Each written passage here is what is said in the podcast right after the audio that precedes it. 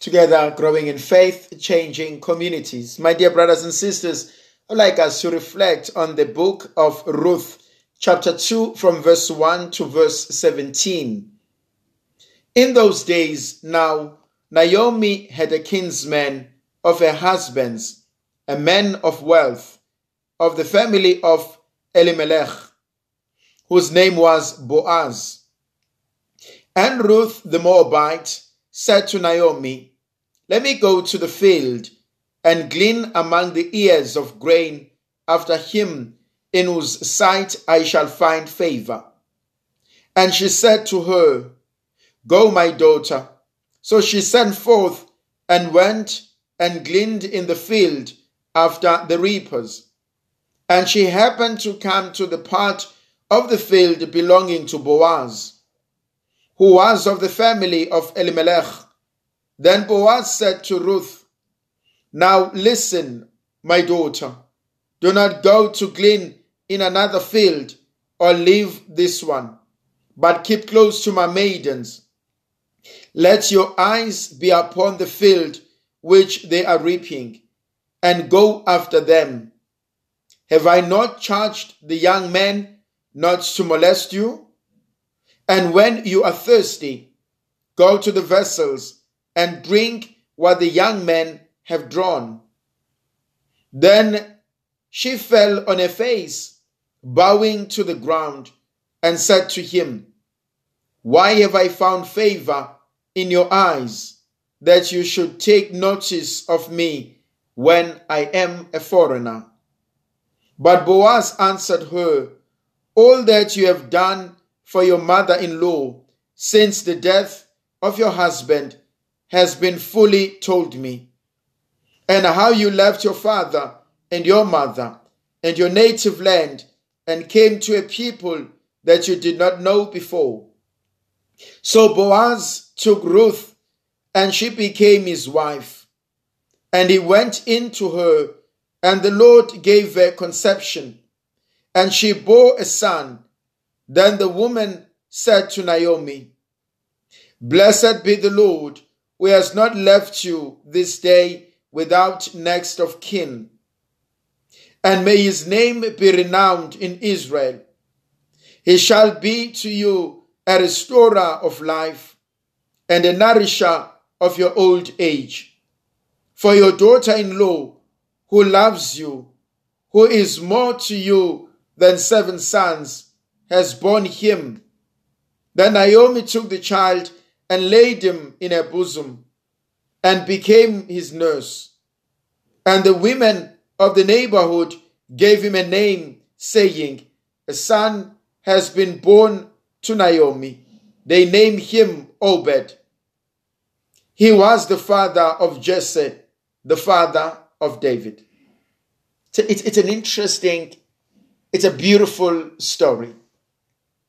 There, there's a lot in this story. There's so much in this narrative. The first aspect is of Ruth, who goes to her mother in law and said, We cannot sit here and die out of hunger. And so she does what Naomi would have known as a native Israelite.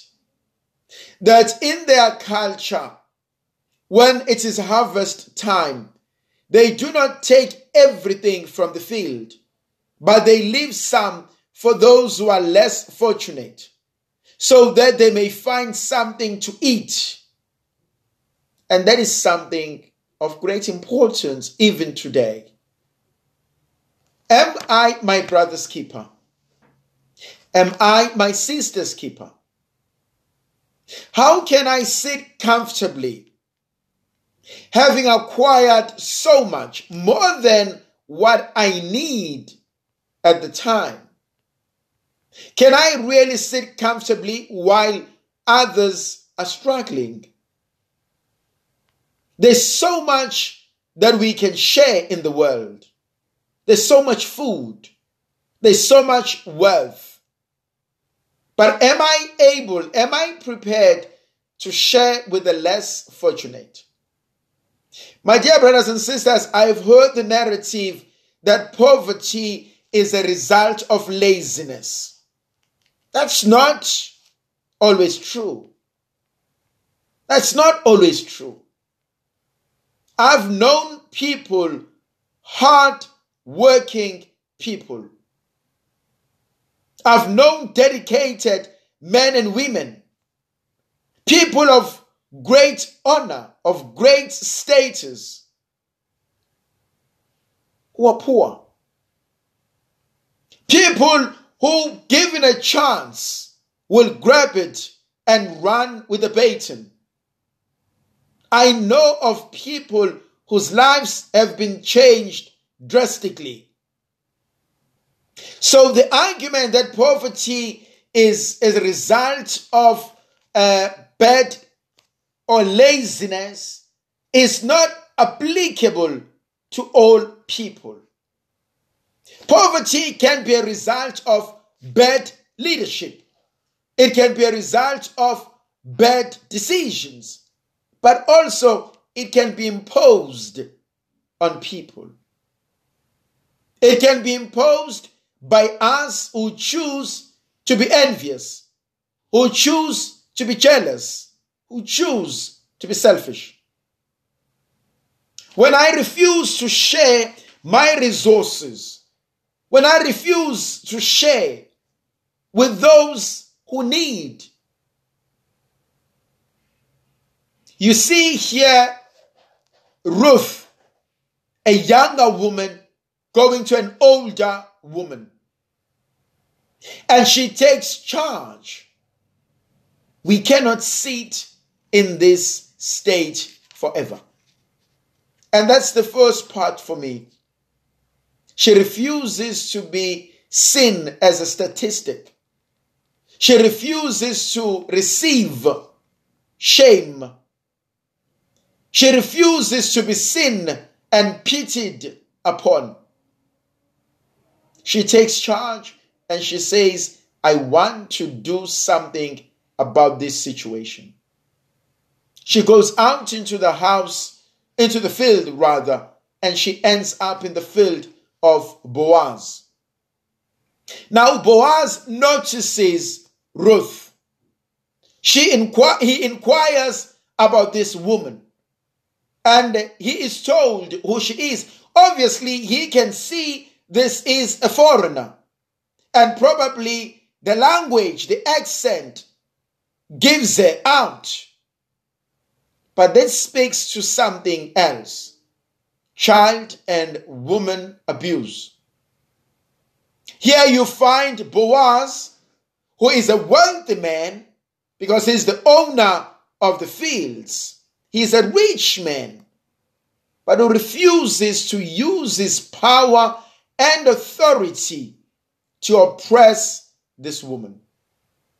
How many of our women and children, particularly, have been raped so that they may get promotion, so that they may be financially able, so that they may get employment? How many had to go through such an ordeal? how many people in authority, both male and female, men and women, have abused women. But allow me to say, they've also done the same to men, where they've abused men for sexual favors in order to get what they want. And this speaks to that kind of abuse. That do I have respect first for self? Do I have respect for someone else? The third aspect, he knows she's a foreigner. What is my attitude towards foreigners? Do I paint them all with the same brush? Do I see all of them as drug addicts? Do I see all of them as criminals? Or I'm able to see a person, a good man, a good woman, an honorable person. My dear brothers and sisters, make no mistake about this. Whether I am a native or a foreigner or a tourist, whatever name we are given, do I have the ability to treat people differently and to allow them to tell me and to show me who they are and to deal with them having seen who they are? Not to presume that every person who speaks this way falls into this category. Every person who comes from this region falls into this category. That's a huge challenge. How do I treat those who are foreigners? But vice versa, as a foreigner, I mean, I was a foreigner for four years. How do I treat the natives of the land? Because it's also easy to think, I am better. I know more. It's always easy to look down, to abuse, to destroy that which I have not worked hard for. Do I know where my place is? The other aspect that also speaks to me Boaz answers Ruth. Ruth says, Why have I found favor in you? Why me? And Boaz says something absolutely amazing. It's because of what you did to your mother in law. I've been told of what you did. After you lost your husband, how you stayed with her, how you came into this land, and how you've looked after her. And I'm convinced, I'm truly convinced that the good we do does not go unnoticed. Just, be, just that because people don't tell you about it, it doesn't mean you must stop doing good. And the Lord now pays Ruth. Continue to do good. People will be negative. People will be impossible. People will be different. People will be nasty. But continue to do good. Not for them, it is not for their approval. You're doing it because you know it's something that you want to do. May the Virgin Mother of God continue to be with us, to protect, to bless, and to guide us. The Father, the Son, and the Holy Spirit. Amen. Hail, Holy Queen, Mother of Mercy. Hail our life, our sweetness, and our hope. To thee do we cry, poor banished children of Eve. Today do we send up our sighs, mourning and weeping in this valley of tears. Tender and most gracious advocate, thine eyes of mercy towards us and after this our exile, show unto us the blessed fruit of thy womb, Jesus. O clement, O loving, O sweet Virgin Mary. May Almighty God bless and protect us, the Father, the Son, and the Holy Spirit. Amen.